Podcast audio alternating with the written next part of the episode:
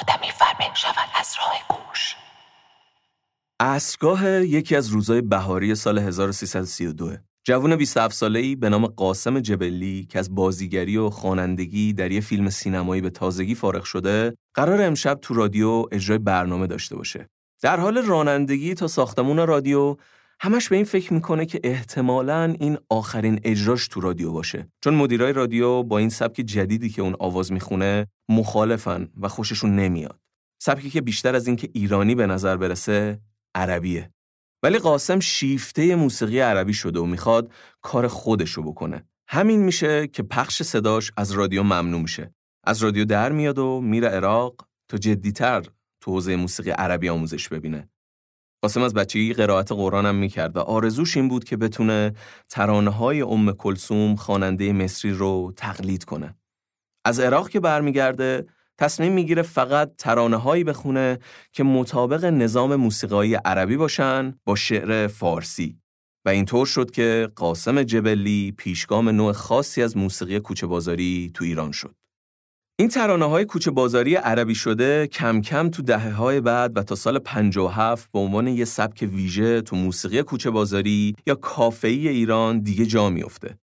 اجراهای اهالی این موسیقی‌ها اگرچه گهگاه و البته به ندرت به صورت کنسرت هم بود، ولی عموماً متمرکز بود تو رستوران‌ها، کاباره‌ها و کافه میخونه‌ها. یعنی این کنسرت نبود که هویت اینا رو رقم میزد، بلکه بیشتر حضورشون هر شب به ویژه شبای آخر هفته لابلای مردم و تفریحات کافه رستورانی مردم بود که خاص بود. برای همین هم بود که سال 57 یه مرتبه حضور این نوع موسیقی ها هم اینقدر کم رنگ شد، در حدی که دیگه عملاً به خاطره ها پیوست و حیات چندانی دیگه نداشت تو جامعه بعد انقلاب.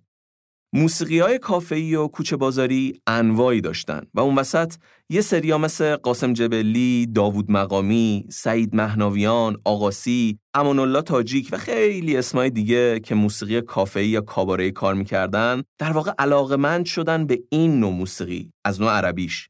میتونیم مثلا به این نوع خاص بگیم موسیقی کافه‌ای عربی یا عربسک کوچه بازاری ایرانی یا موسیقی کافه‌ای عربی شده. در واقع موسیقی کوچه بازاری با روحیه و شکل و شمایل عربی ولی با کلام فارسی. جالبه بگم که شبیه همین موسیقی توی ترکیه هم هست که خب یکی از نماینده‌های شناخته شدهش ابراهیم تاتلیسه. اونجا به این سبک میگن ترکیش عربس پاپولار میوزیک. ما هم اینجا میتونیم در واقع همچین اسمی رو استفاده کنیم و بگیم ایرانیان عربس پاپولار میوزیک. همچین عنوانی. البته مرزبندی دقیقی نبودا. یعنی اینطوری نبود که یه سری فقط و فقط دیگه متأثر از موسیقی عربی باشه همه کاراشون. بالاخره همونا هم موسیقیشون چیزایی از موسیقی کلاسیک ایرانی هم اخذ می‌کرد و توی رزومه‌شون میشد کارایی هم پیدا کرد که دیگه چندان عربی هم نبودن. ولی در کل بعضیا بیشتر روی این نوع عربی متمرکز بودن، بعضی هم گهگاه یه چیزی توی این فاز عربی کار می‌کردن. ما میخوایم توی این قسمت از پادکست راه گوش و قسمت بعدی یعنی قسمت‌های چهارم و پنجم درباره این نوع موسیقی که یکی از انواع موسیقی‌های پاپولار یا مردم پسند تو ایرانه حرف بزنیم. توی این قسمت به تاریخچه و ریشه‌ها و خاستگاه‌های این سبک میپردازیم و قسمت بعدی متمرکز میشیم رو خود این سبک.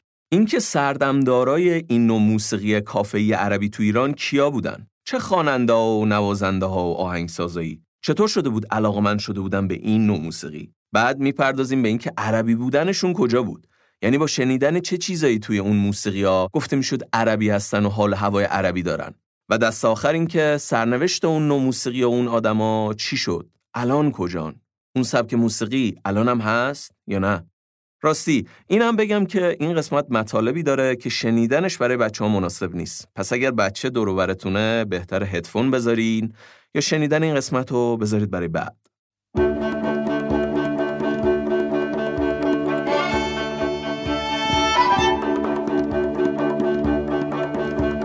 سلام، من اشکان شهریاری هستم و این قسمت چهارم پادکست راه گوشه. ما در راه گوش به موضوعات مختلفی مربوط به موسیقی و به ویژه موسیقی در ایران می‌پردازیم.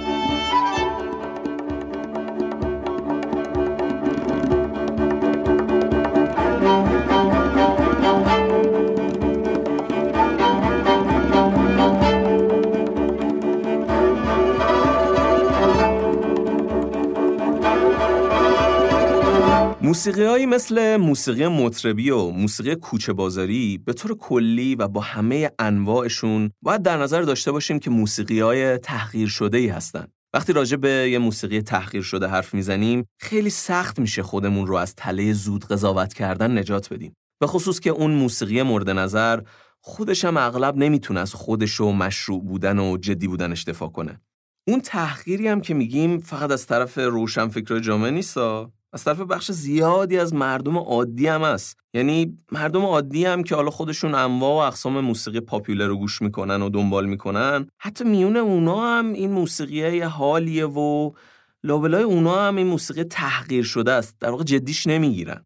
اون قضاوت کردن جالبه که اکثرا تحت تاثیر موضوعی غیر از موسیقیه، یعنی در واقع حواشی موسیقی انگار دامنشو میگیره. چیزایی مثل این که مثلا چی پوشیدن، نمیدونم رقاصش چجوری میرقصیده، محل اجراش کجا بوده، یا نمیدونم مثلا خواننده با چه جور آدمایی روابط داشته و نداشته. در واقع این قضاوت‌ها اغلب باعث میشه که اصلا دیگه خود موسیقی و سطحش میره کنار و نادیده گرفته میشه.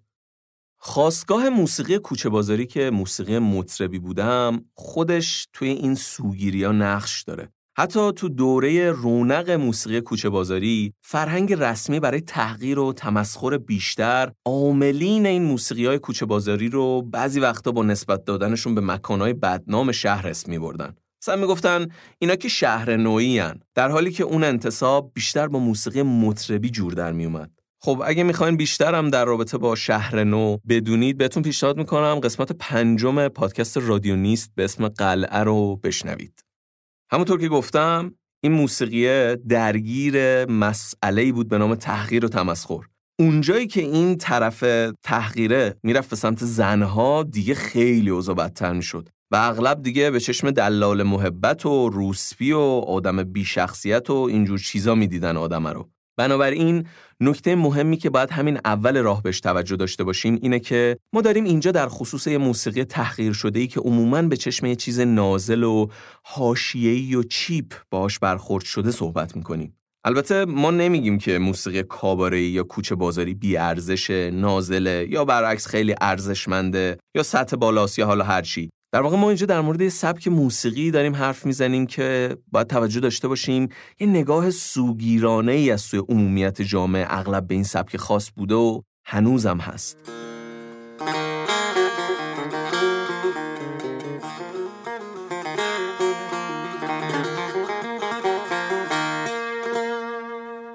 اما جالبه که حالا توی همچین نگاه منفی از بین انواع موسیقی‌های کوچه بازاری، نوع عربی شدهش یه نقطه‌ایه که میاد خودشو جدی‌تر می‌بینه و تو دوره رونقش، یعنی تو دهه‌های 40-50، مخاطبین گسترده‌تر و جدی‌تری هم بین توده مردم پیدا می‌کنه.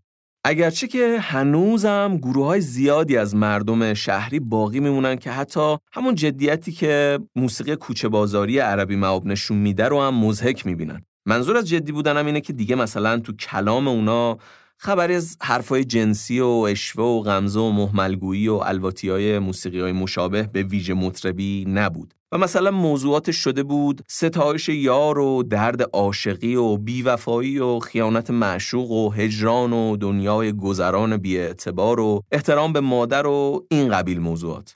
در واقع این موسیقی به علت این محتوای جدیش بخش متشخص اون موسیقی شده بود که جامعه ارزش هنری خاصی براش در نهایت قائل نبود. خب ما همش توی این قسمت و قسمت بعد تو دهه‌های 30 و 40 و 50 تا 57 شمسی سیر می‌کنیم. خب پس به تبع بعد یواش یواش ذهن و حالتون رو ببرید توی اون دهه‌ها. به قولی بعد دلا رو ببریم تهران دهه 30 و 40. بریم کافه جمشید، کافه شهلا، کافه‌های لاله‌زار، مولوی، شوش و همش اون موقعیت‌های تاریخی و اون جامعه شهری ایران و به ویژه تهران رو در نظر داشته باشیم. تأکید میکنم لابلای همه صحبت‌ها همش موقعیت زمانی و تاریخی اون دوره و اون جامعه شهری رو باید در نظر داشته باشیم.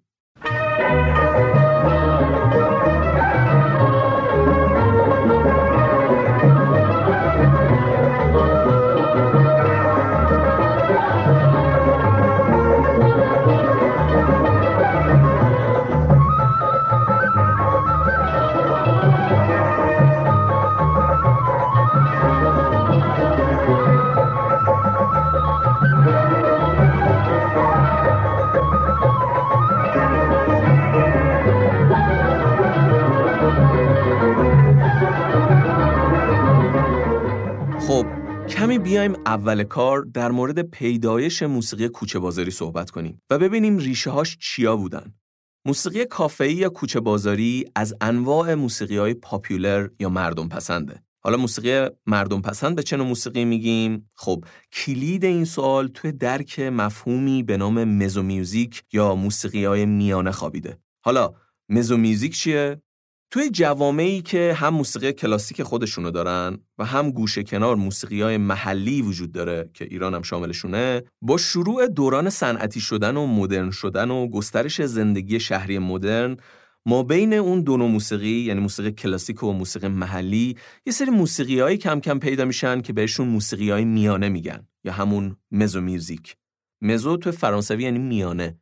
این موسیقی‌ها بین موسیقی مردمی یا محلی و موسیقی کلاسیک در نوسانن و اغلب طبقات اجتماعی رو درگیر خودشون میکنن. اینا به واسطه استفاده‌های متنوعی که پیدا میکنن در جوامع شهری جدید طبیعتاً از همه بیشتر هم مصرف و شنیده میشن. یعنی مثلا تو مراسم‌های مختلف رقص و تفریحات جدید و نمایش‌های جدید و رسانه‌ها و بازی و حتی تو آسانسور. با ظهور رسانه‌های جدید مثل رادیو و تلویزیون هم مزو میوزیک‌ها بیشترین بخش موسیقی برنامه‌ها رو تشکیل میدن. مثلا تلویزیون که دیگه همش نمیتونست موسیقی کلاسیک و هنری یا مثلا موسیقی‌های محلی پخش کنه، که اون موسیقی‌هایی که به درد این رسانه‌های جدید میخورن باید یه چیزایی مابین اون دو نوع موسیقی قدیمی باشن. بعدها توزیع و فروش این موسیقی‌های میانه هم کم کم گسترده و گسترده‌تر شدن دیگه، چون شنیده میشن مشتری هم پیدا میکنن. صفحه تولید میشه، بعدا نوار کاست و حالا امروز هم دیگه مثلا CD و DVD و بلوری و دیگه حالا این نزدیکتر که میشه شبکه‌های اجتماعی، یوتیوب، اسپاتیفای و غیره. این وسط دو نکته مهم درباره مزو میوزیک‌ها وجود داره. نکته اول اینه که مشترکاً بین عامه مردم و نخبه‌ها مخاطب داره، از قدیم داشته هنوزم داره. و نکته دوم اینه که مزو میوزیک‌ها یواش یواش تونستن روی موسیقی‌های کلاسیک و موسیقی‌های محلی هم تأثیر بذارن. یعنی مزو میوزیک و زاده‌هاش، یعنی موسیقی‌های مردم پسند جدید، رد پاهایی توی موسیقی‌های کلاسیک و محلی و مردمی هم پیدا می‌کنن. مثلا اینه که تنظیم‌های جدید می‌بینیم، چه می‌دونم زیر دوتار یه بیتی می‌ذارن، تنظیم الکترونیک می‌کنن، یا از اونور تو موسیقی کلاسیک مثلا می‌بینیم مرغ سحر زیاد اجرا میشه. همین که اصلا مرغ سحر زیاد اجرا میشه این موسیقی رو از هیته موسیقی کلاسیک میاره توی موسیقی مردم پسند. در واقع وقتی موزیسین کلاسیک به هر ترتیب و هر دلیلی مخاطب گسترده پیدا میکنه، وارد حوزه موسیقی مردم پسند شده. مرغ سحر ناله سر کن، داغ مرا تازه تر کن، زاه شرر بار این قفص را برشکن و زیراز بر کن.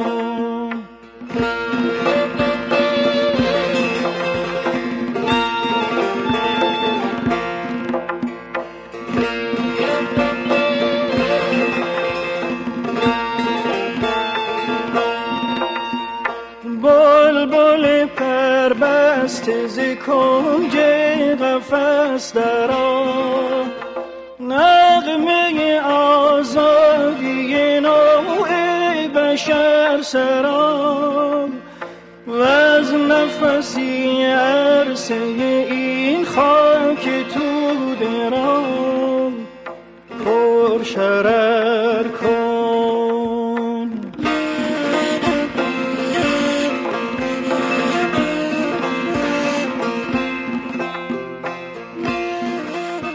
اگه بخوام یه جمع‌بندی بکنم، باید بگم که هر موسیقی که به صورت محض موسیقی کلاسیک یا موسیقی محلی نباشه، در واقع میتونه جزء موسیقی‌های میانه یا مزو میوزیک‌ها به حساب بیاد و با احتساب این حرف میبینید که دامنه این موسیقی چقدر میتونه گسترده باشه.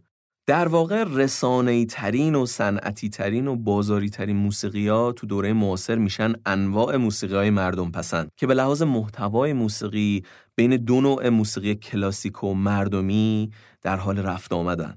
پس از اونجایی که اساساً پدیده زندگی شهری و همینطور صنعتی شدن و نظام بازار محصول غربه، پس باید قبول کرد که موسیقی مردم پسند هم در واقع به طور کلی یه پدیده غربیه و قطعاً هم یه موسیقی شهریه. رشد این موسیقی جدید کاملاً به رشد طبقه متوسط شهری، اقتصاد بازار و رسانه‌های گروهی وابسته است.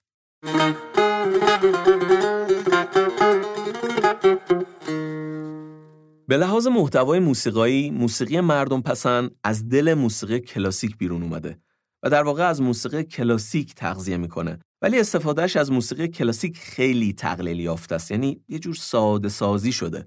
حالا مثلا تو ایران اگر فرض کنیم، اینجا دیگه قرار نیست همه محتوای مثلا ردیفو بشه تو موسیقی‌های کوچه بازاری رصد کرد و پیدا کرد، ولی در واقع هر چی اینجا هست ورژن جامع و کاملش توی موسیقی کلاسیکه. اینجا یه استفاده حداقلی از موسیقی کلاسیک داره کارو راه میندازه. توی بحث آموزش هم موسیقیدانای این موسیقی‌های میانه با اینکه توی قالب‌های مدرن موسیقی آموزش می‌بینن، ولی همون آموزش هم تا یه سطحیش کافیه برای حضور توی بازار. اینجا آموزش دیگه نه مثل آموزش غیر رسمی و خانوادگی موسیقی‌های محلیه، نه یه آموزش همه جانبه کامل مثل اون چیزی که توی دنیای موسیقی کلاسیک اتفاق میفته. در واقع تا جایی آموزش می‌بینن که بتونن موسیقی رو بین مخاطب عام استفاده کنن و دیگه حالا نیازی نیست آموزش جامع و کامل کلاسیکی ببینن.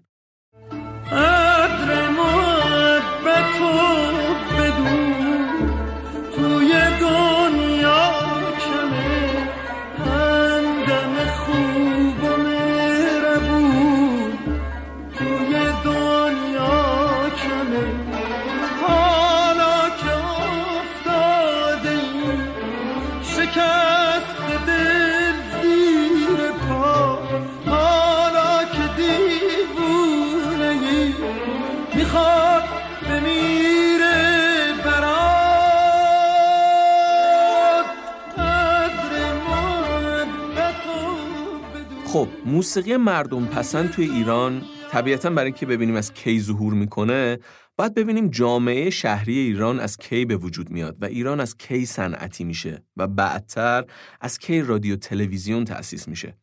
شرایط اقتصادی فرهنگی ایران توی اوایل قرن گذشته و به اخص توی دهه 20 باعث ظهور انواع موسیقی‌های مردم پسند توی ایران شد. قبلتر از اون از سال 1285 شمسی، یعنی همون سالی که انقلاب مشروطه رخ داد، دیگه دوره‌ای که دربار حامی اول آخر موسیقی رسمی باشه سر اومده بود. از اون تاریخ به بعد موسیقیدانا دیگه کم کم مستقل شدن، خودشون صفحه منتشر کردن، کنسرت گذاشتن، برای گذروندن زندگی خارج از دربار دیگه شروع کردن خودشون کلاس موسیقی دایر کردن و بعدها کم کم یه سریشون بلخص اونایی که ویولون یا پیانو بلد بودن شروع کردن مثل اروپایی‌ها و آمریکایی‌ها توی کافه‌هایی به سبک غربی ساز زدن. این مستقل شدن ها همزمان بود با رشد طبقه متوسط شهری توی ایران و همینطور دو قطبی شدن پایتخت به بالاشهر و پایین شهر و استقلال موسیقیدانا توی این شرایط پای موسیقی رو هم کشون به اقتصاد بازار نوظهور. در واقع بعضی موسیقیدانا حالا دیگه مجبور شدن با نیازهای بازار خودشونو سازگار کنن.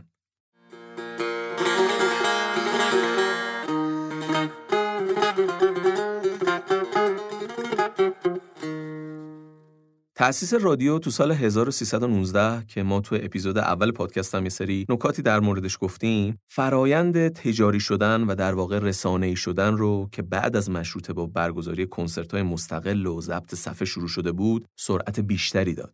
ساسان فاطمی، پژوهشگر تاثیرگذار موسیقی ایران، پیشنهاد میکنه که همین تاریخ یعنی 1319 رو حداقل به صورت نمادین نقطه آغاز شکلگیری قطعی موسیقی مردم پسند به معنای واقعی کلمه تو ایران بدونیم. بر اساس طبقه بندی فاطمی، این موسیقی‌های مردم پسند جدید که بر مبنای مزو میوزیک‌های ایرانی و غربی تو ایران شکل می‌گیرن، از همون اول سه تا شاخه اصلی پیدا می‌کنن. البته به مرور زمان این سه تا یه جاهایی با هم یه تداخلایی هم پیدا می‌کنن. حالا چی بودن اون سه تا شاخه؟ اولی که از همه مهم‌تره، تصنیف و ترانه بود که از دل موسیقی کلاسیک ایران بیرون اومد و در ادامه حالا بهش می‌پردازیم.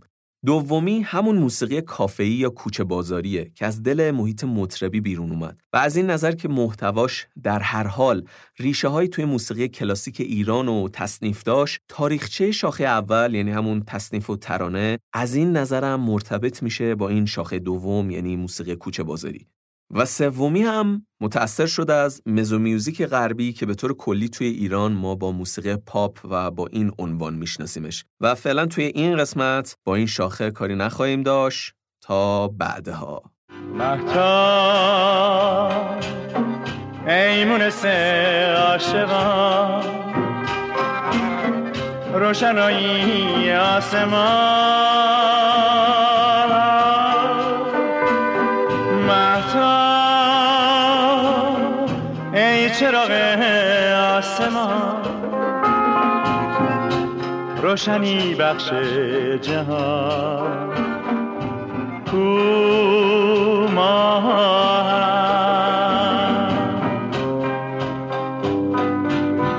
نزد چه شبها با او در آنجا بودی. یه جنبندی خیلی کوتاه بکنم. گفتیم که مزو میوزیک ها یا موسیقی های میانه یه دامنه خیلی گسترده‌ای دارن در موسیقی. حالا توی موسیقی ایران میتونیم ما مزو میوزیک ها رو به 3 دسته تقسیم کنیم. دسته اول تصنیف و ترانه‌هان که از دل موسیقی کلاسیک ایران اومدن بیرون. دسته دوم موسیقی کافه‌ای یا کوچه بازاریه که از دل محیط مطربی بیرون اومده و دسته سوم موسیقی پاپ که با مزو میوزیک غربی رابطه‌ای داره. خب بریم سراغ شاخه اول که همون تصنیف و ترانه باشه.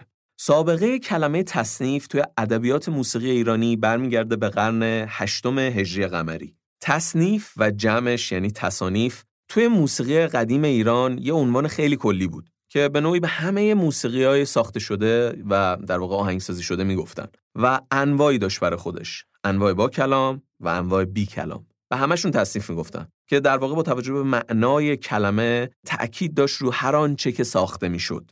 تصنیف کردن یعنی تألیف و ساختن و تدوین کردن. خیلی جالبه که عبدالقادر مراغی قرن 8 یه نوعی تصنیف رو اسم میبره که از یه جهات خیلی مفهومش نزدیک به چیزی که ما امروز بهش میگیم موسیقی مردم پسند. عبدالقادر 3 نوع کلی تصنیف رو نام میبره: نقش، صوت و هوایی، که توی اینا هوایی گونه سبک تصانیفه. اینم بگم که کلن سبک هر جا گفته میشه لزوما به معنی چیپ یا جلف و مثلا فاقد ارزش هنری نیستا. شاید بشه گفت بیشتر سادگی ساختارش مد نظره. عبدالقادر می نویسه: اما هوایی آنچنان باشد که نقشی یا صوتی که در میان مردم پیدا می شود، آن را مردمزاد می خوانند و آن را هر کسی چنان که خواهد در بدیهه بتراشد و آن اخف اصناف تصانیف باشد. خب اخف یعنی خفیفترین، کم مقدارترین، سبکترین. اخف اصناف تصانیف هم پس یعنی در گونه های مختلف تصنیف سبکترینشون، که خب اینجا پیچیدگی هنری و ساختاری مد نظره. یعنی مثلا تصنیف ساده ملودیش ساده است، استفاده از شعر توش ساده است، فرمش ساده است، هر کسی میتونه اجراش کنه یا مثلا بخونتش و به نوعی همه فهمه، زیاد نیاز به مثلا سواد پیچیده و خاص موسیقایی نداره.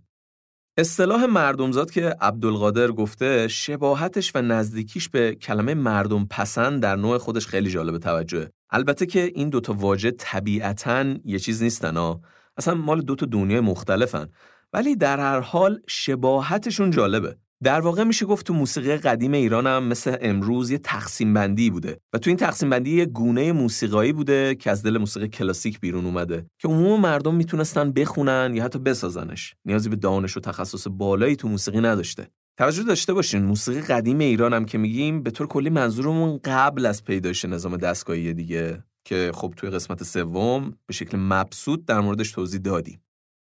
تو دوران جدید موسیقی کلاسیک ایران که میتونیم بگیم همون دوره نظام دستگاهیه، مشخصاً تو دوره قاجار عنوان تصنیف تعریف شد تنها قطعه با کلام در اجرای موسیقی دستگاهی که از پیش ساخته شده. یعنی تصنیف دیگه فقط به یه چیز گفته میشد، یه قطعه با کلام که از قبل ساخته شده بود و توی روند برنامه موسیقی بعد از تموم شدن آواز و قبل از رنگ پایانی اجرا میشد. حالا این برنامه موسیقی هم که گفتم مثلا روالش اینطور بوده که یه پیش درآمدی می‌زدن، بعد قسمت آوازی شروع می‌شد که حالا آواز خون و ساز با هم ساز آوازی می‌زدن و این وسط حالا ضربی‌هایی زده می‌شد کوچولو، و وقتی که آواز تموم می‌شد تصنیف رو میخوندن که تنها قطعه در واقع با کلام از پیش ساخته شده بود و رنگ رو اجرا میکردن. این معمولاً فرم یه برنامه موسیقی کلاسیک بوده. همین تصنیف با این هویت منحصر به فرد و جدیدش یکی از مهمترین جاهایی شد که موسیقی رو به حوزه مردمی نزدیک کرد. پس یعنی ساختار چندان پیچیده‌ای نداشت در کلیه که همه میتونستن باش ارتباط برقرار کنن. مثلا هم موزیسین‌های حرفه‌ای دربار تصنیفایی میساختن، هم خود مردم به بهانه‌های مختلف چیزایی میساختن و میافتاد تو دهن‌ها و معروف میشد. یه نکته جالبی هم که این وسط وجود داره، توی دربار حتی اینطور بوده که زن‌ها بیشتر نقش داشتن تو ساخته شدن تصنیف‌ها. در واقع از شواهد پیداست که تا اواخر دوره ناصرالدین شاه حیطه کاری زن و مرد توی موسیقی دربار تا حد زیادی جدا و مشخص بوده. در واقع تصنیف رو زنای اندرونی و ضربگیرا که هر دو گروه به صورت غیر حرفه‌ای آواز می‌خوندن اجرا می‌کردن و از اون ور خوندن گوشه‌های آواز هم به عهده مردا بود. حتی بیرون از دربار هم تقریباً همین طور بود. دنیا تصنیفی ها یه تصنیف جدید بده، یه قرانه، بیا که از دوریت، بیا که از دوریت بر لبم رسیده جان، این شب لب یارم را تو خواب ماچمانی کردم، ای ماچمانی کردم، ای خوشحالی کردم، ای ماچمانی کردم، ای خوشحالی کردم، یه قرانه تصنیفای جدید، یه قرانه.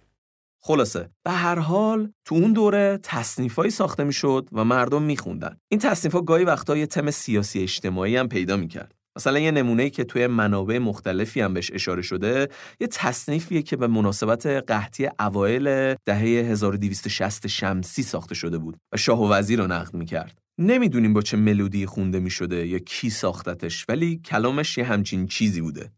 شاه کچکلا رفته کربلا، گشته بی بلا، نون شده گرون، یمن یک قرون، ما شدیم اسیر از دست وزیر. یه نمونه دیگه هم بخوایم بگیم، ماجراش اینطور بوده که رئیس پلیس تهران تو دوره ناصرالدین شاه کونت دو مونتفورت بوده که در واقع پایگذار تشکیلات مدرن پلیس تو ایران هم میشه و خیلی ایران دوستم بوده، در حدی که اسم دخترش هم گذاشته بوده لیلا. این آدم یه دوره اقدام میکنه به جمع آوری فاحشه‌های شهر و مالیات گرفتن از اونا و نظم و نظام دادن به این صنف. میگن سالی 14000 تومان از روسپیای تهران مالیات میگرفته دیگه. خب خیلی زیاد بوده دیگه. حالا بگذریم. تهرونی‌ها هم که اعتمادی به این اجنبی نداشتن، اومدن یه تصنیفی ساختن که توش همش این تکرار میشد که دختر کنت رو توی محله‌های بدنام شهر تجسم می‌کردن. مثلا بخشی از این تصنیف اینطوری بوده کلامش: بنده عذر میخوام، ولی حالا اینطوریاست دیگه. لیلا رو بردن دروازه دولاب، براش خریدن ارسی و جوراب. لیلا رو بردن حموم گلشن، کنت بی غیرت چشم تو روشن. فلفل تندم لیلا، دختر کنتم لیلا. لیلا ملوسه، ننش عروسه، آقاش دیوسه. لیلا رو بردن کوه قداره، براش آوردن ساز و نغاره. لیلا رو بردن تو باغ انگور، براش آوردن دنبک و سنتور. لیلا رو بردن گود فیروزه، پولش ندادن دلش میسوزه. لیلا رو بردن کوچه نمکی، براش آوردن اسب یدکی و غیره. خلاصه باز فلفل تندم لیلا، دختر کنتم لیلا. کی میدونه، شاید همین تصنیف‌ها از دل همون صنفی در اومده باشه که اقدامات کنت چندان به نفعشون نبود. از این قبیل تصنیف‌ها کم نبودن. فقط هم مختص تهران نبودا، شهرهای بزرگ دیگه هم همچین چیزایی توشون ساخته میشد. تا خیلی بعدها هم این سنت کم و بیش وجود داشت، اگرچه که خیلی کم رنگ تر شد به تدریج و چیزای دیگه جاشو گرفت و مردم با موسیقی های دیگه مشغول شدن. ولی باز کم و بیش رایج بود که مردم تصنیفی سرهم کنن و بیفته تو دهنا. حتی دهه‌ها بعد، مثلا تو زمان محمد رضا پهلوی، یه سفری میره تبریز، مردم تصنیفی تو مایه همایون میسازن به این مناسبت که میفته تو دهنا. سازنده ها اینا هم هیچ وقت معلوم نمیشه کیا هستن و اسم سازنده هیچ وقت برچسب نمیشه رو کار که مثلا همه بگن اینو فلانی ساخته. واقعا معلوم نیست کیا ساختن. خلاصه تصنیف با همچین روحیه مردم پسندی از اواخر دوره قاجار خیلی رایج میشه.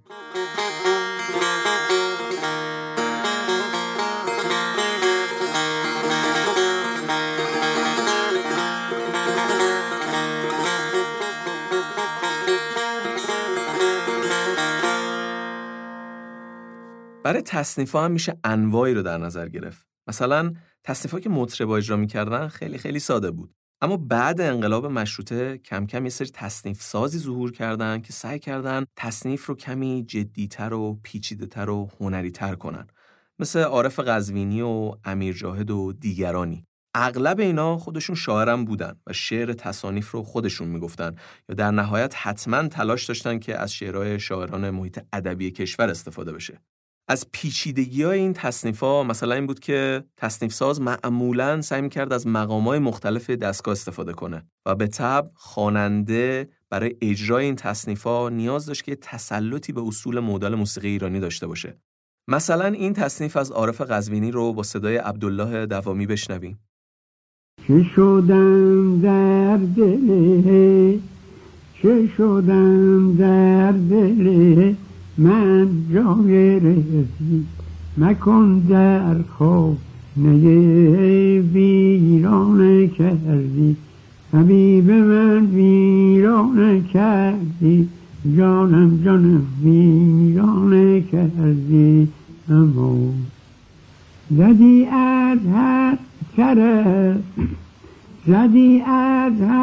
طرف آتش به جانم خدا مرا بیچاره چون پروانه کردی جانم مرا بیچاره چون پروانه کردی حبیب من پروانه کردی جانم پروانه کردی اما. چیزی که جالبه اینه که حتی با پیچیده‌تر و هنری‌تر شدن اون تصنیف‌ها توی دنیای موسیقی کلاسیک ایرانی در مقایسه با بداهه نوازی و بداهه خونی تصنیف بازم کماکان یه گونه سبک محسوب می‌شد. یعنی مثلا استادای آواز تصنیف خوندن رو خیلی ساده‌تر می‌دونستن از بداهه خوانی. ارزش حرفه‌ای کمتری در واقع براش قائل بودن. یه تصنیف خون اعتبار هنریش از یک آوازخون قطعاً کمتر بود. در هر سطحی حالا می‌خواست باشه. پس تصنیف حالا تو هر سطحی از پیچیدگی هنریش به طور کلی دقیقاً شد همون مزو میوزیک یا موسیقی‌های میانه. چیزی شد بین هنر کلاسیک و حوزه مردمی هنر.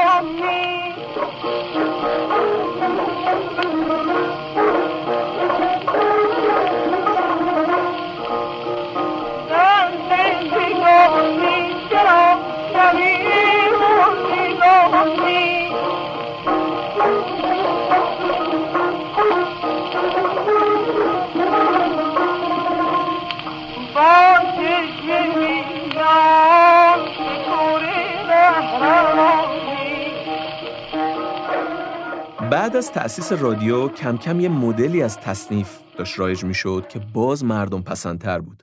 ساسان فاطمی اون دوره رو اسمشو میذاره عصر ویولون که خب الحق خیلی عنوان با مسمایی هم هست، چون آهنگسازای تأثیرگذار و مهم و پرکار این دوره همه ویولون نواز بودن و اغلب هم شاگردای صبا بودن. خب صبا هم خودش متحول کننده ویولون ایرانی بود دیگه.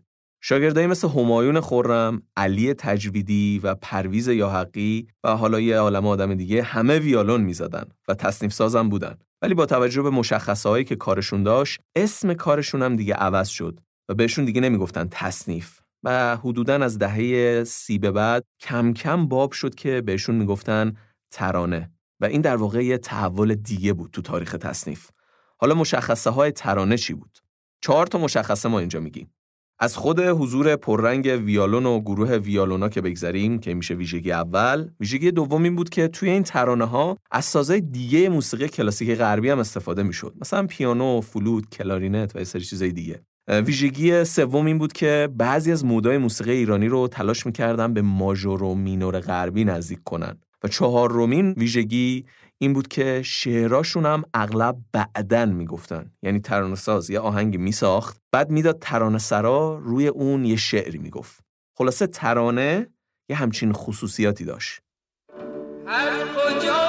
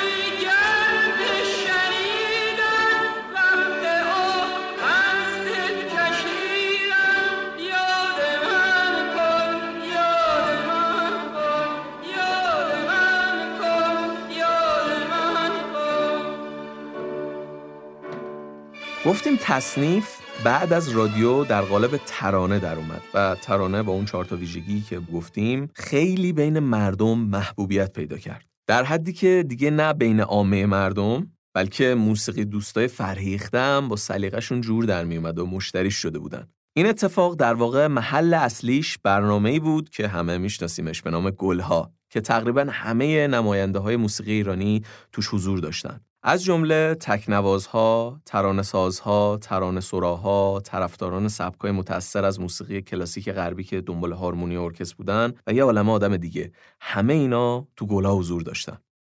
اگه بخوایم موضوع تاریخچه شاخه اول که به تصنیف و ترانه مربوط می‌شد و ببندیم و بریم سراغ شاخه دوم، یعنی موسیقی کوچه بازاری، یه نقطه پایانی باید بذاریم و اونم ظهور جنبش بازگشت به گذشته است. این اتفاق تو اواخر دهه 40 و دهه‌های بعد از انقلاب افتاد. در واقع همون اهالی مرکز حفظ و اشاعه موسیقی ایران و دانشکده هنرهای زیبای دانشگاه تهران بانیای این جریان بودن.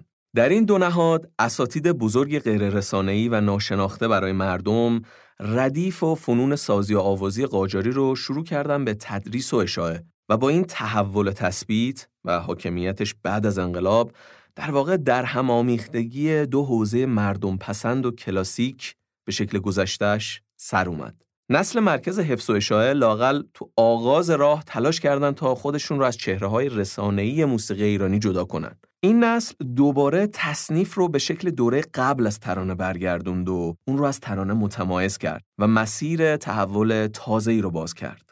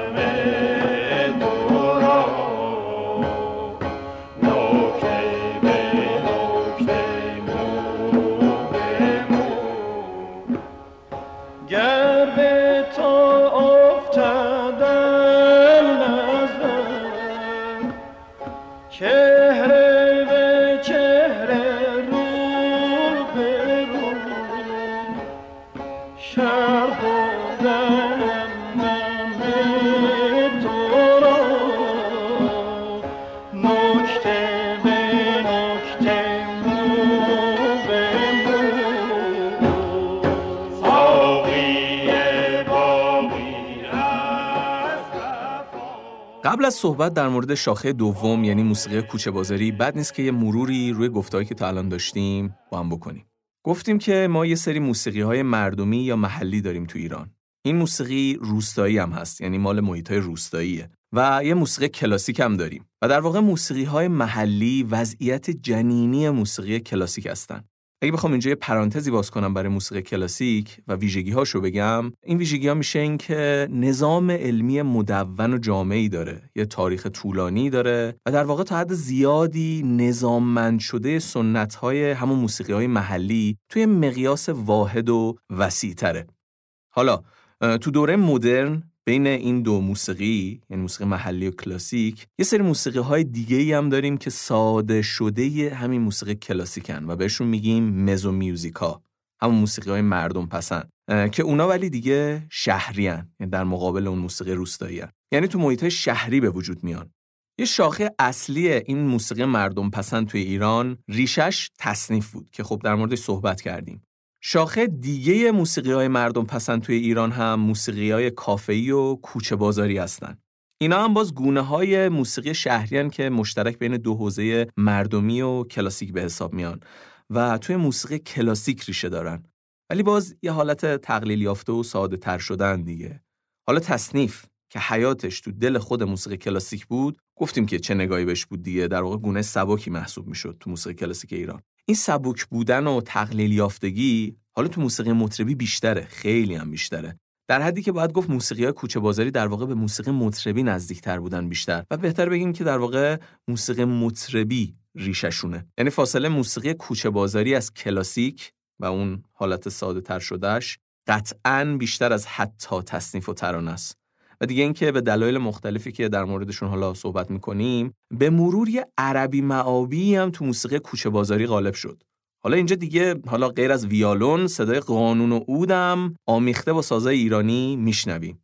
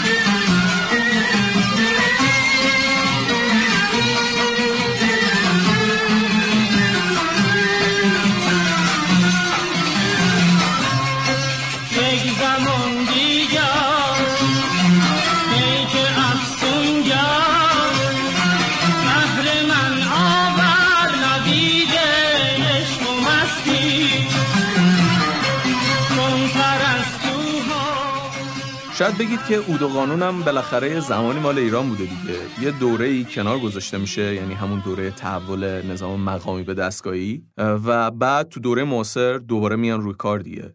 این درسته، ولی در واقع باز باید یادمون باشه که تو چه ظرف زمانی و تو چه فضایی داریم صحبت میکنیم. در واقع تو دوره شکلگیری ردیف، قانون و عود تو عمل موسیقی ایرانی وجود نداشتن. خلاصه پس ما وقتی میگیم موسیقی کوچه بازاری، این ویژگی ها رو باید در نظر بگیریم. 1. اینکه ریشه هایی تو موسیقی کلاسیک و تصنیف داره.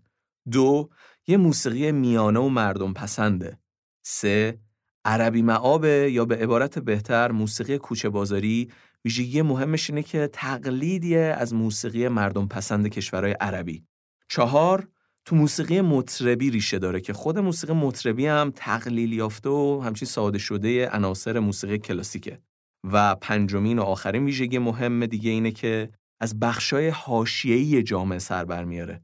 همین واقعیت هم یه بعد دیگه فاصله دورترش از موسیقی کلاسیکه. اگه یادتون باشه گفتیم دیگه که خب حالا این موسیقی کوچه بازاری در واقع موسیقی حاشیه است، در مقابلش ترانه‌های دستگاهی اغلب توسط بورژوازی شهری تولید و شنیده میشه.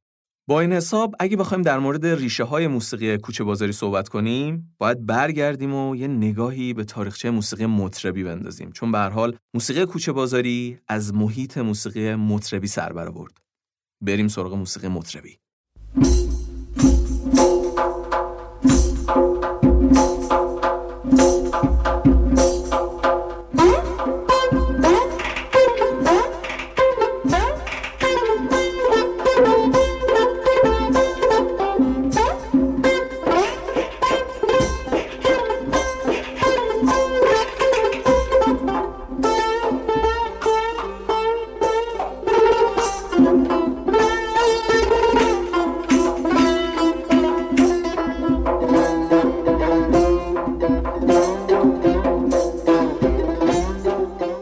از یه بچه تهرون 100 سال پیش میپرسیدن مطربا چطور آدمایی هستن، احتمالاً همچین چیزایی رو میشد از جواب فهمید که مطربا یه سری نوازنده‌های سطح پایینی هستن که بیسوادن، آدمای زمختین، کلاً عرق هم میخورن زیاد و با بدکارا هشونش دارن. رقاصا و بازیگراشون هم از همون بدکاران. بعد مثلا پایین شهریان یا حتی حاشیه نشینن. برای همین بد لباس هم هستن و با یه لهجه لاتی و اینا حرف میزنن و بد دهنن. مقر اصلی حضور مطربا هم قهوه خونه هاست، یه فضای کاملا مردونه. به این قبیل اظهار نظرا اینا رو هم میشه اضافه کنیم که مطربا با اینکه عمیقاً سنتیان ولی اصلاً مذهبی نیستن. یعنی اصلا نمیتونی مطربو در حال نماز خوندن تصور کنی. اصلا یه مطرب به هر کاری که مذهب ممنوع کرده میتونه دست بزنه. یه مطرب فقط برای پولم کار میکنه. فقط. یعنی فعالیت هنری فرهنگی بی‌معنیه توی مطربی. شوخ و لوده است. حتی بهتر بگیم وقیحه. هر کلمه مستهجنی فکر کنی میتونه از ذهنش بیاد بیرون. حالا این تصویری که ساختیم اینجا از مطربا خب خیلی صفر و صدی بود دیگه. آره توی مطربا به هر حال افراد مؤدب و با شخصیت هم پیدا می شدن، ولی تصویر غالب همین بود و این تصویر غالب هم باعث می شد که جامعه شهری در حال مدرن شدن ایران اون روزا مطربا رو در نهایت می روندن به حاشیه جامعه. جالب اینه که نه تنها بین مردم عامه بلکه بین موزیسینا، یعنی حتی توی محیط موسیقی هم مطربی غالبا ضد ارزش محسوب می شد و هنوزم میشه. اصلا یه سری از موسیقیدانای جدی اعتقاد دارن که سبکی و وقیح بودن مطربای بی‌فرهنگ باعث شد آخوندا موسیقی رو ممنوع کنن و فقط با طرد اوناست که میشه اعاده حیثیت کرد از موسیقی. حتی اهالی ترانه هم مطربا رو تحقیر میکردن و بهشون میگفتن خالتور. میگفتن موسیقیشون شیششتیه و برای رقاصی و عشوه غمزه به کار میاد و صحنه‌های عیاشی و فاحشه ها رو تداعی میکنه. ملودیاشون هم خیلی پیش و پا افتاده و شعراشون هم عامیانه و ضعیفه. اهالی ترانه و موزیسین‌های درجه یک گلهایی خب گرش به غرب داشتن دیگه و از این نظرم مطربا رو توی تطبیق خودشون با ارزش‌های جدید جامعه مدرن ناتوان می‌دیدن.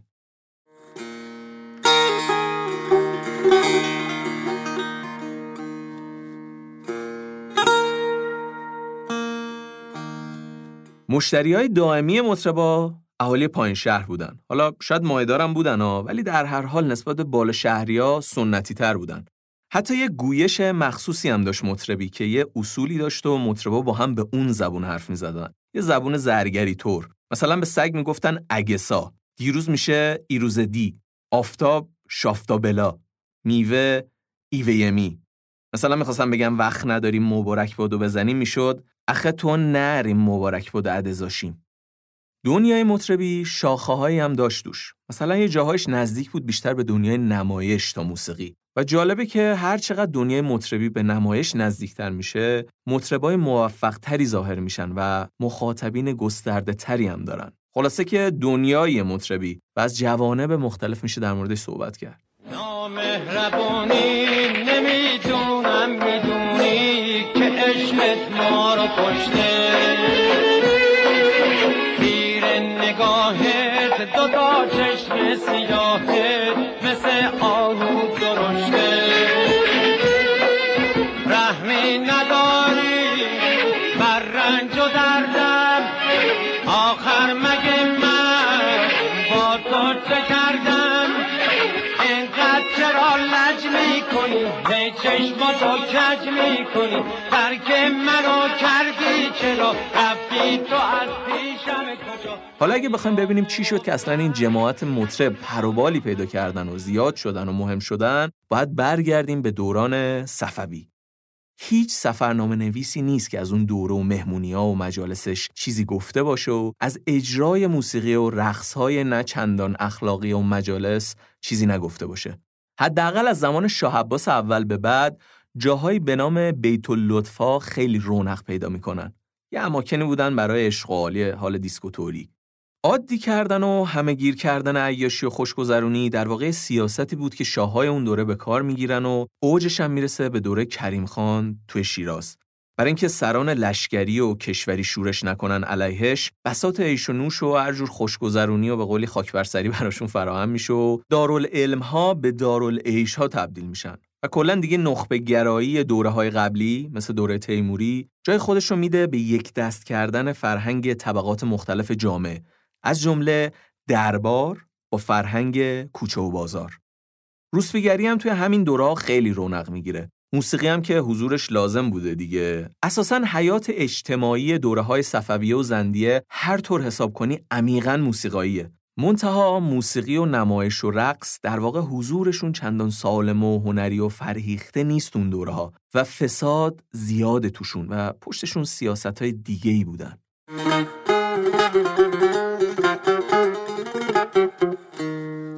ولی دوره قاجار لااقل از این حیث یه سالمسازی فرهنگی رخ میده. اولا تو دوره قاجار روسبیگری به هیچ وجه مثل گذشته با موسیقی آمیخته نیست که خود همین نشون دهنده سالم شدن محیط اجتماعی موسیقیه. تو دوره قاجار مطربای زن عموما محدود میشن توی اندرونیا و مردا هم دیگه حتی جاهایی که لازمه از پسر بچه‌هایی که لباس زنونه میپوشن استفاده میکنن تو نمایش و برنامه‌هاشون. در واقع تفکیک جنسیتی برمیگرده به حالت قبل صفویه. مثلا دوره تیموری که تو اون دوره هم زمینه‌های اجرای موسیقی توسط زن‌ها بیشتر توی اندرونیا و برای مخاطبای زن بود. تو دوره فتحعلی شاه قاجار هم میگن حدود 50 زن نوازنده و خواننده و رقصنده زیر نظر 2 استاد که اونا هم زن بودن به اسمای مینا و زهره تو دربار فعالیت داشتن. دوره ناصری هم که دسته‌های مطربی زنونه خیلی معروفی وجود داشتن که خیلی هم فعال بودن، مثل دسته مومنکور، دسته گلرشتی، دسته گوهرخماری، دسته حاجی خانوم، دسته زهرآمی، دسته گلین و یه عالم اسم دیگه. جالبه بگم که دستم که حالا به تعبیر امروزی میشه همون گروه یا حالا با مزه‌ترش همون بند خودمون.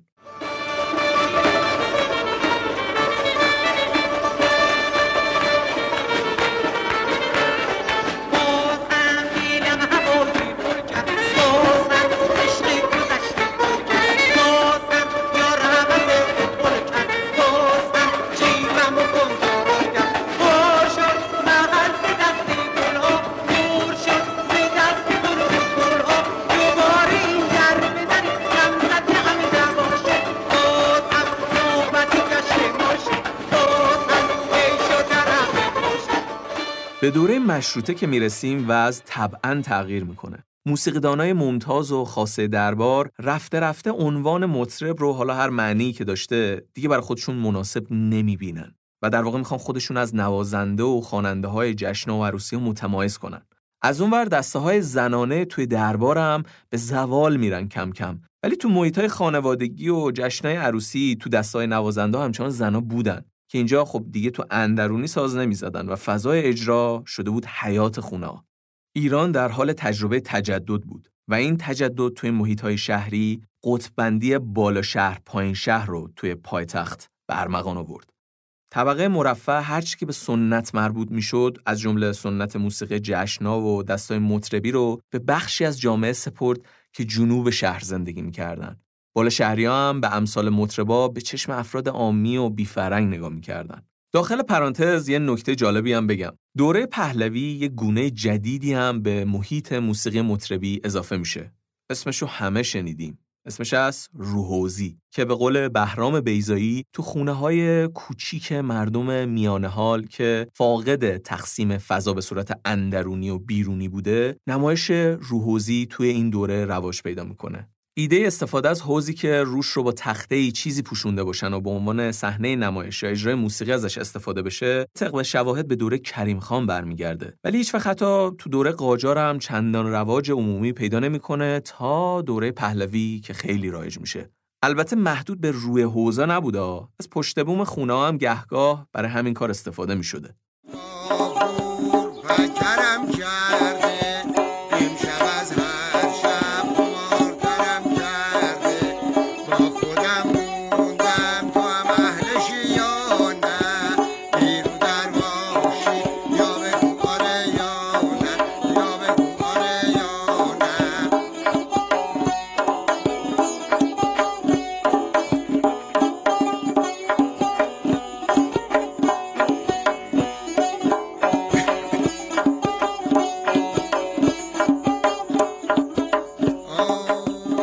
دسته‌های مطربی کم کم یه جاهایی رو پاتوق میکنن که مشتری‌ها بیان اونجا و استخدامشون کنن، مثل باغ ایلچی، قهوه‌خونه نایب علی، قهوه‌خونه امامزاده سدولی و قهوه‌خونه امامزاده زید.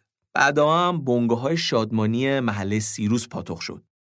یکی از مطربا در مورد قهوه‌خونه امامزاده سدولی که تو بازار بود میگه که دور تا دور میشستیم، اینجا دسته سرشار، اونجا دسته عبدالعلی، اون برتر دسته نصرالله سیبیل، همینجور بقیه دستا.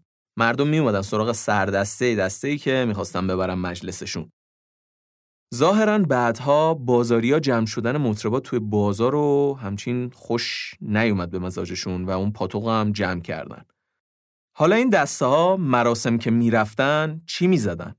اجراهای مطربی معمولا اینطوری بوده که اول کار یه مقدمه سازی بود و همراهش آواز کوتاه غیر ضربی. این آواز وصل میشد به موسیقی‌های رقص و ترانه‌های روز و ضربی‌های فوکایی که همراه اینا یه سری آدم از دسته که بهشون میگفتن آرتیستا میرقصیدن. هر کدوم از دسته‌های نقاط قوتی داشتن که روی اون مانور میدادن. یکی رقصنده‌هاش متبحر بود، یه دسته خواننده‌اش، یه دسته گروه نمایشش و غیره. قسمت‌های بعد میشد سیاه‌بازی و نمایش که موسیقی هم کم و بیش همراهشون بود. واضحه که با این توصیفات کلن اینطوری بوده که گروه موسیقی کارشون بیشتر از گروه نمایش بوده.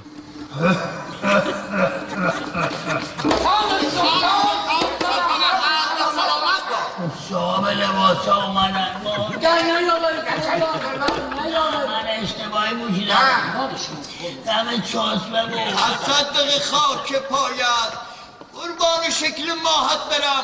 این لباس های فاخر خاطر که لباس های زیبا فقط برای زندگی پیکر سلطان احمد است. بابا احمد منم ولی صاحب لباس ها من نیستم. اختیار داریم قربان که هیچ که در این ملک سلطان احمد را نشناسد. قربان دم همچنان بیشتر یا کمتر در چشم ماندید. قیافتان تعلیم دردتا آنه من تو چاسبه نرفتم هستم. اختیار داریم قربان.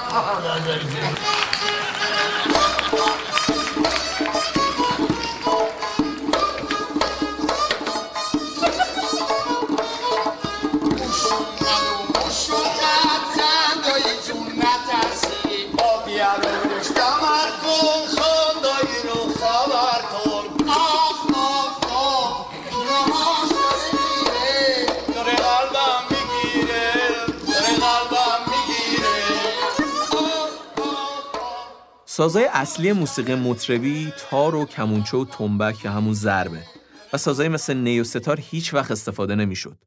از سازای غربی هم فقط یه نوع ارگ دستی گاهن استفاده میشد که احتمالاً از هندوستان اومده بود و یه دوره‌ای رایج میشه. یه دسته زنونه بوده اتفاقاً که اونجا از ارگ دستی استفاده میکردن و به سردستشون هم میگفتن خانم ارگی. کلارینت که بهش قرنه میگفتنم کم و بیش استفاده میشد که بعدها توی موسیقی کافه‌ای حضورش ادامه پیدا کرد. ولی محبوب ترین ساز غربی بین مطربا ویولون بود. خب شیوه نواختنش به کمانچه شبیه بود و توی محیط موسیقی رسمی هم که روز به روز استفادهش داشت بیشتر میشد. خب مطربا هم برای اینکه اعتباری به دست بیارن سریع ویولون رو یاد گرفتن و آوردنش تو کار. با اون گیلیساندوهای فراوون و کشدار کلی هم به هر حال ازش بهره بردن.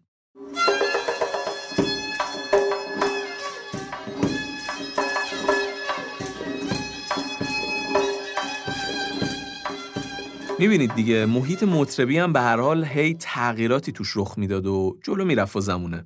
خب حالا با این سازا مطربا چه موسیقیایی میزدن؟ مطربا خب محتوای موسیقیشون ریشه داشت تو موسیقی دستگاهی. به ویژه توی رنگا و زربیا، چارگا و سگا و بیات ترک خیلی پررنگتر هم بودن. هر مطربی میتونست تشخیص بده که فلان قطعه‌ای که میزنن از کدوم دستگاه یا آوازه. ولی مطربا دیگه ردیف نمیدونستن. خب اغلب گوشه‌های ردیف غیر ضربی ان و اصلا به کارشون هم نمیومد. اونا دنبال موسیقی غیری و شاد بودن. تا دهه 20 رقص‌های محلی و ترانه‌های عامیانه غالب بود بین مطربا، ولی با ظهور رادیو و مواجه شدن جامعه با انواع گونه‌های موسیقی کم کم گونه‌های غربی مثل والس و تانگو و اینا هم اضافه شد به کارگان مطربی. همینطور از دهه 30 هم یه نوعی ترانه عربی معاب باب شد که حالا این دلایل باب شدنش رو توی قسمت بعدی بیشتر توضیح میدیم. و کم کم به واسطه افرادی که خیلی علاقمند شده بودن به موسیقی عربی مثل همون قاسم جبلی که اول پادکست گفتیم، اینا مستقل میشن و طرفداراشون بیشتر میشه کم کم و یه ژانری تو موسیقی مردم پسند ایرانی به وجود میاد که گفتیم دیگه میتونیم بهش بگیم Iranian Arabesque Popular Music که تو قسمت بعد به طور مفصل بهش خواهیم پرداخت. چیزی که شنیدید قسمت 4 راه گوش بود که در مرداد ماه 1401 ضبط شده. پژوهش و تألیف این قسمت کار سعید یعقوبیان بود و من اشکان شهریاری اون رو براتون اجرا و تدوین کردم. ممنون از کیارش بختیاری بابت طراحی هویت بصری و پوستر این قسمت. منابع این قسمت که ازشون استفاده کردیم رو توی توضیحات پادکست براتون میذاریم.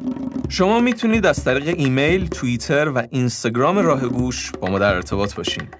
یه نکته‌ای که لازم می‌بینم اینجا اشاره کنم اینه که ما برای هر قسمت یه سری پست‌های تکمیلی میذاریم. مطالبی که نمیتونیم بگیم، احساس می‌کنیم طولانیه یا خارج از متن، یا یه موقعی هم نه خیلی مربوطه ولی می‌بینیم زیاده گویی میشه، ما اینا رو معمولاً در قالب یه سری پست‌های تکمیلی توی اینستاگرام راه گوش می‌ذاریم. برای همین بهتون پیشنهاد می‌کنم که حتماً اینستاگرام راه گوش رو پیگیری کنید، چون بهتون کمک می‌کنه که ابهام‌ها یا سوال‌هایی که دارید رفع بشه. راه گوش رو میتونید روی پادکسترهای مختلفی از جمله اپل پادکست، گوگل پادکست و کست باکس بشنوید. لطف شما خواهد بود اگر پادکست راه گوش رو به بقیه دوستدارای موسیقی معرفی کنید. ممنونم که ما رو شنیدید. امیدوارم که شنیدن این قسمت براتون مفید بوده باشه. از خودتون مراقبت کنید. حواستون به بقیه هم باشه. بدرود.